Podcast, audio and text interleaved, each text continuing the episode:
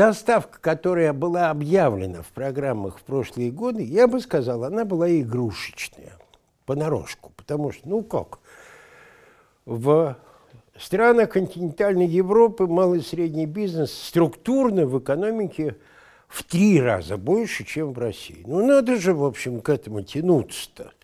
Потом, это более или менее массовые занятия, избиратель. Но все равно в течение ряда лет структурно место малого бизнеса оставалось в углу. Почему? Давайте скажем откровенно, у нас экономика рентного типа. Институты настроены на выкачивание ренты из минеральных ресурсов, монопольной ренты, административной ренты. Конкурентность низкая, поэтому это жесткая атмосфера для того, чтобы малый и средний бизнес развивался. Ему душно в этой атмосфере, он обложен со всех сторон, и, честно скажем, даже встроен в эту систему, потому что ну и административную поддержку находят, и с монополиями учатся работать по разным там схемам. Вот это то, что было. Причем, что любопытно, что когда мы делали э, длинные стратегии развития России, э, разные эксперты, представители большого бизнеса, политики, все говорили, что в отдаленном будущем в России должно быть много-много малого и среднего бизнеса.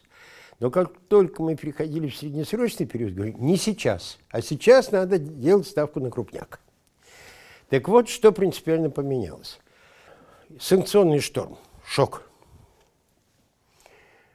Во-первых, масштаб сам, самого шторма, конечно, невиданный, потому что э, Иван Тимофеев, один из лучших в стране специалистов по санкциям из Российского совета по международным делам, когда его попросили оценить, где находится Россия, если взять десятибальную шкалу, где 10 – это Иран. Он сказал, 28. Вот где позиция России. Потому что Иран эти санкции получил за 40 лет – а мы за три недели. Это что? Это очень жесткая ситуация. Поэтому быстро лечить эту ситуацию практически, кроме малого и среднего бизнеса, некому. Просто потому, что большой бизнес никогда не обладает такой подвижностью. Там свои роли в, э, в преодолении кризисной ситуации у большого бизнеса, у государства, я потом готов об этом говорить. Но найти миллион новых решений, заполнить пустеющие рынки, дыры в э, цепочке товаров и услуг, расчет только на малый и средний бизнес. Тем более, что, ну, слушайте, есть же опыт страны, да, малый и средний бизнес сейчас в углу, а в начале 90-х кто вытаскивал страну? а в 98-99. Поэтому это расчет, подтвержденный историческим опытом. В этом смысле принципиально будет меняться государственная политика, уже меняется в отношении малого и среднего бизнеса, потому что это делается уже не для красоты, не потому что так модно в международных организациях, а потому что жить хочется, выживать, задачу выживания решить. А, теперь как? Во-первых, давайте поговорим о власти. Власть в основном разговаривает о административных барьерах. Я четыре раза за 20 лет участвовал в демонтаже административных барьеров. Потом они вырастают снова. Почему? Потому что административный барьер – это ведь такой способ изъятия ренты. Если он слишком высокий, предпринимательство хилое, рента не создается, но если она создается, ее же надо как-то изымать. Поэтому будут ли снижены административные барьеры? Да, это уже делалось. Я считаю, что очень успешным в этом смысле из всех попыток, которые я наблюдал или участвовал, это э, дебюрократизация начала нулевых годов. Там были значительные эффекты снижения. Но этого же мало, потому что экономика не становится конкурентной от того, что вы понизили административный барьер. В экономике много монополий, монопольных цен, тарифы естественных монополий, цена подключения к сетям – об этом почти не говорят, а об этом нужно говорить громко и определенно, что без э, снижения вот этих э, барьеров доступа, что непросто, потому что, ну как, естественные монополии имеют свои резоны, они объяснят, что им нужно инвестировать, что им сейчас чрезвычайно тяжело, что им нужны новые разработки, Поэтому тариф надо не понижать, а повышать. Вот это вторая линия, где э, властям придется заниматься, регуляторам придется вмешиваться. Третье – это кредитное плечо, конечно. Потому что рад бы в рай грехи не пускают. Можно быстро развернуться, но деньги-то где? Все равно нужно опереться на э, кредитные возможности – надо признать, Центральный банк стал гораздо более гибок в своей э, денежной политике. Потому что теперь э, ставка Центрального банка ориентируется не только, а иногда даже не столько на таргетирование инфляции. Э, великий вопрос, до какой степени можно поднимать инфляцию, снижая цену кредитного ресурса. Но надо снижать цену кредитного ресурса, причем давайте вспомним, что э, это взаимосвязанные вещи, потому что если инфляция высокая, то те проценты за кредит, которые казались высокими, такими перестают быть. Могут вообще возникать отрицательные ставки э, процента при высоких уровнях инфляции. А я напоминаю, что по прогнозу Центрального банка уже 23% ожидаемый уровень инфляции на 2022 год. Теперь про сам малый и средний бизнес и потенциал. Потому что того, который есть, и того, который будет, я бы сказал, у них могут быть разные задачи. Тот, который есть, хорошо бы сейчас – занял ниши, освобожденные импортерами, уходящими иностранными производителями, потому что это вопрос не только экономический, это вопрос социальный, потому что там рабочие руки есть, там площадки есть, оборудование есть, надо туда войти. Но в общем, это будет, конечно, недостаточно, потому что дыр будет много, и они будут открываться а, одна за другой. А, по мере того, как будут запасы предприятий подходить к концу, срок службы довольного оборудования подходить к концу, поэтому самому малому и среднему бизнесу нужно будет не только взять трофей от ухода иностранного конкурента. Нужно будет делать много того, чего никто не делал.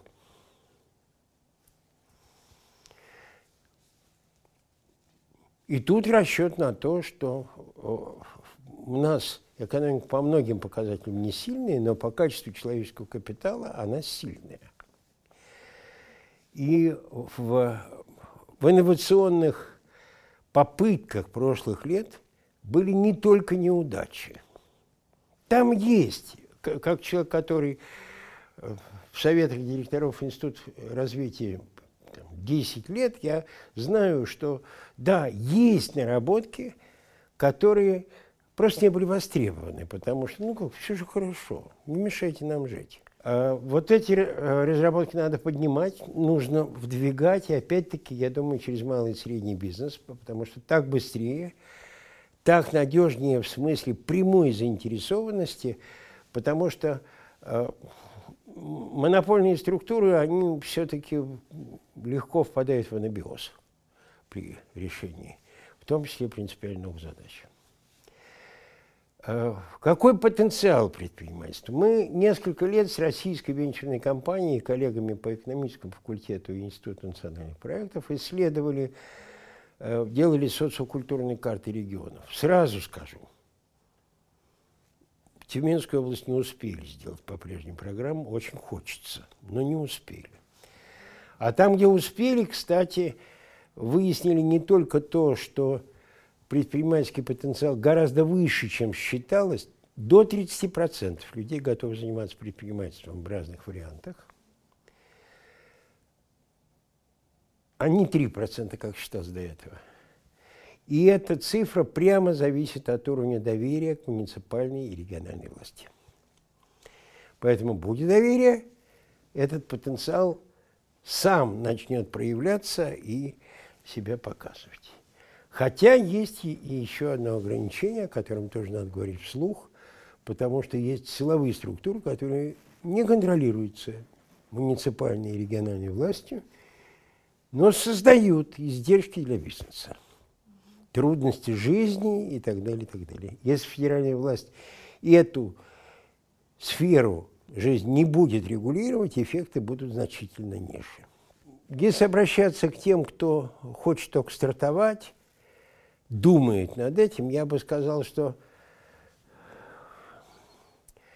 тут скорее надо преодолевать собственный культурный барьер, потому что в России, по нашим исследованиям, главным барьером, э, который не позволяет многое сделать, является так называемое высокое избегание неопределенности. Мы говорим, не открывайте эту дверь, там страшное – не трогайте систему, она посыпется. Не меняйте этого человека, следующий будет хуже.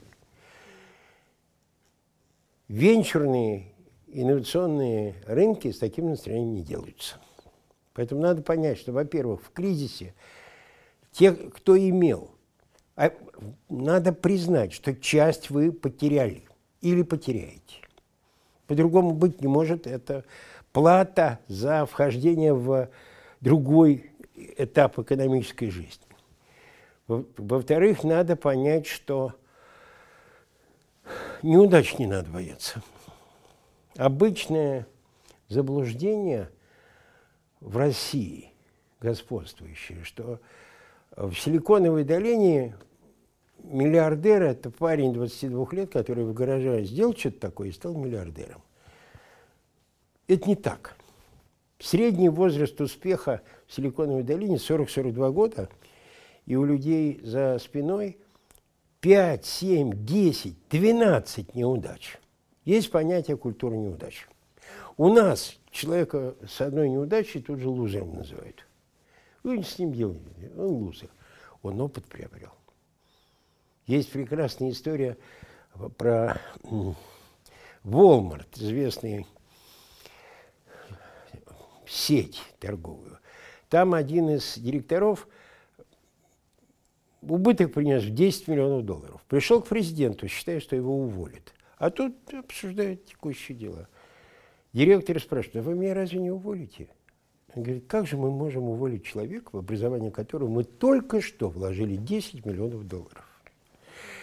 Но вопрос в том, что деньги-то сжечь можно. Надо же, чтобы из неудач накапливался опыт, корректировка поведения, понимание того, что вот тут не хватило этого фактора, а тут этого ресурса, а тут такого-то контакта. Вот, поэтому мне кажется, что задача на самом деле может быть решена такого быстрого э, расширения малого и среднего бизнеса э, при активной либерализации государственной политики.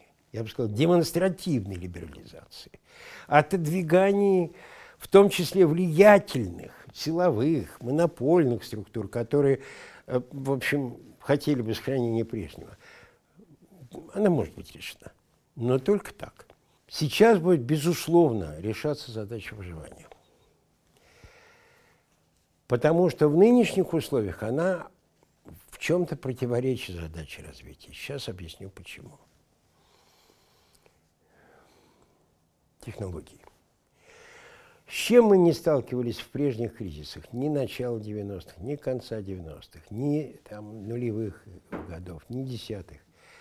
С технологической блокадой. С тем, что исчезают целые классы технологий или просто очень важные элементы, вроде э, элементной базы для э, компьютерной техники, которая оказалось, мы далеко продвинулись, она у нас всюду. Поэтому экономика будет адаптироваться путем технологической деградации. Она будет двигаться назад. На сколько уровней – это вопрос. Вот смотрите, пожалуйста, берем автомобильную промышленность, которая уже, конечно, испытала на себе эти тяжести. КАМАЗ уходит на уровень Евро-2, а ВАЗ уходит на уровень Евро-0. Евро-0 – это, если мне не изменяет память, 1988 год. Это, простите, на 30 лет назад. Евро-2 тоже, в общем, не, не светлые перспективы. Поэтому в целом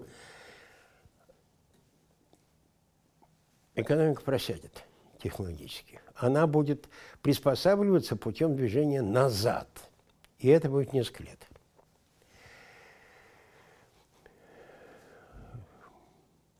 Можно ли при этом, я бы сказал так, не утратить будущего? Потому что главный риск в этом, в том, что мы утратим будущее.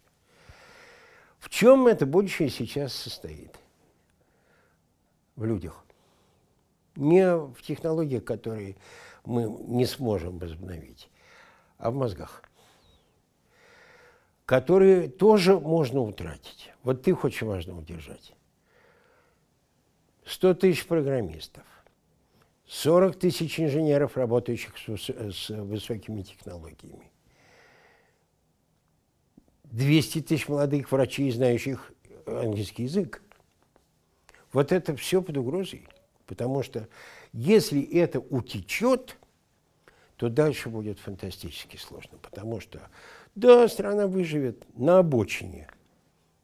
На обочине.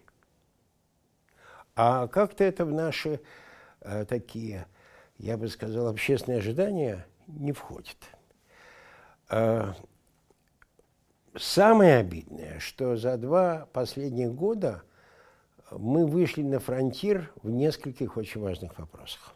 И я имею в виду сейчас не гиперзвуковое оружие, что в военно-техническом отношении сильная штука, а я имею в виду цифровые платформы и цифровые экосистемы.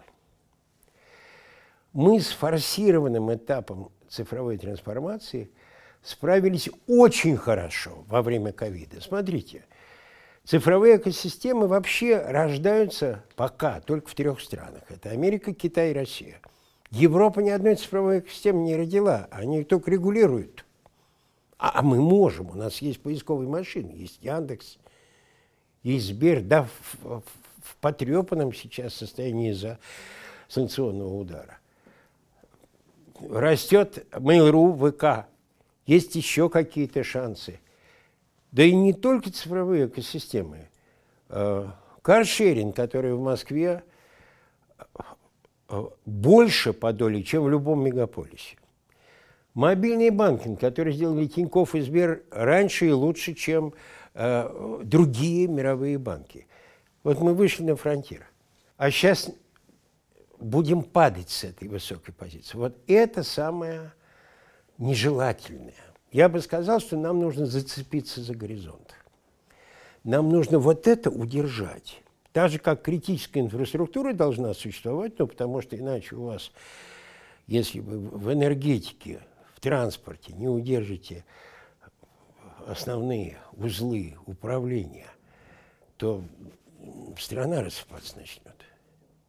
Вот таким же образом нам нужно зацепиться за горизонт и пытаться держать вот эти вот цифровые наработки, цифровые технологии, вообще всю линейку креативных индустрий, которую можно было бы удержать.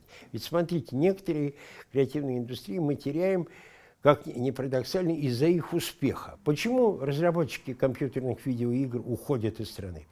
А у них большой мировой рынок. Экономически они правильно рассуждают, они должны идти туда. Более того, я считаю, что и для России это неплохо. Мы их не теряем на совсем. Они не, не, не сдают позицию на глобальном рынке. Правильно делают. Но ведь это означает, что она была наработана, это же было успешно. Потом нужно будет соединить вот эти вот ниточки для того, чтобы все-таки эти российские разработчики э, вернули себе связь с родной страной. Поэтому э, мне кажется, что сегодня надо говорить о том, что завтра будет время выживания, но при этом нужно думать про послезавтра. И набраться терпения. Это длинный процесс. Я обещал что-то сказать о, о, о большом бизнесе и что будет происходить в, в остальном мире за пределами вот этого рывка и либерализации. На мой взгляд, это очень похоже на то, что было сто лет тому назад, во, во времена новой экономической политики. Это НЭП 2.0, потому что большой бизнес, конечно, получил такие удары, что без э, помощи государства никак. Там будет значительное огосударствление. И чем это похоже на НЭП – Тогда тоже нужно было срочно накормить, обуть одеть страну после ужасов не столько даже гражданской войны, сколько военного коммунизма. И это делал малый средний бизнес. И была крупная промышленность под государственным контролем, под государственным планированием. То, что у нас одновременно движутся идеи либерализации малого и среднего бизнеса и госплана 2.0 меня не удивляет. Потому что нужно ли заниматься такого рода спорными экспериментами? Но вообще говоря, дальними стратегиями всегда нужно заниматься. Вообще все наши основные конкуренты занимаются гораздо более длинными стратегиями, чем принято у нас. Наши 15 лет – это тьфу по сравнению с тем, как работают американцы и китайцы с попыткой продвижения в будущее. Цифровые технологии, конечно, решили э, главную проблему, которая губила прежний госплан. А их было две. Проблема отставания сигнала и проблема искажения сигнала. Потому что пока вы снизу получили информацию, там реальная ситуация поменялась, отправили директиву, она еще раз поменялась, вы в белый свет как в копеечку не попали. А кроме того, на каждом уровне сидят чиновники со своими интересами, они тут цифру подправили, тут нолик добавили. Поэтому вы получаете для управления устаревшую, искаженную информацию. Неконкурентоспособную. При нынешнем цифровом скрининге вы моментально получаете в режиме больших данных с, с возможностями искусственного интеллекта этим заниматься, и я считаю, что не надо этого бояться. Э, цифровой Госплан 2.0 должен ведь решать какие задачи. Я даже не знаю, сможет ли он решить. Микрорадиоэлектронику в стране надо строить. А иначе как? А я вам скажу как иначе. Через три года персональные компьютеры, миллионы, десятки миллионов выйдут из строя. Вот как вы себе представляете такую страну? Контрабандой ввезем, конечно, пару сотен тысяч. Но не 50 миллионов. Поэтому можно ли за три года построить микрорадиоэлектронику? Вряд ли. Но, может, за пять, за семь можно построить. Потому что СССР был страной с полным электронным стеком. Со своими машинами, с аппаратной базой, БЭСМом – из которого, если бы не перешли на IBM в 70-е годы, вырос бы э, суперкомпьютер. Первый суперкомпьютер, скорее всего, вырос бы в России. Но было принято неверное решение под воздействием определенных, как положено в экономике, интересов. Потому что интереснее добывать чужие секреты в э, хороших странах, чем охранять свои – а это ведомство, которое пользуется большим влиянием. Поэтому не единственная задача микрорадиоэлектроника. Причем, я вам скажу, не экономическое, а техническое решение будет найдено. Просто это будет микрорадиоэлектроника, не конкурентоспособная по цене и качеству. Просто там с нанометрами будет. Их будет 90, например, а это уровень 2005 года, как, как в Эльбрусе. Важно, чтобы был, потому что экономика достигается другим путем. Она достигается экономией на масштабе. Российский рынок небольшой. Поэтому все равно будет дорого. Все равно будет неэкономично. Но будет. А дальше надо искать возможности выходить на другие рынки, на восточные рынки.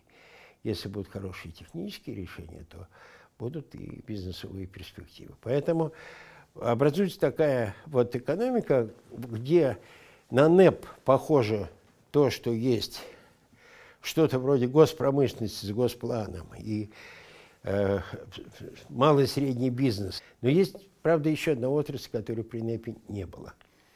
Это, я бы так сказал, новая сверхсложная логистика. Это добывание нужных нам элементов с мирового рынка э, путем операций не вполне состыкованных с международными законами и построением очень сложных логистических цепочек. Вот это совершенно новое. Контрабандисты начала 20-х годов 20 века такую задачку решить не смогли бы.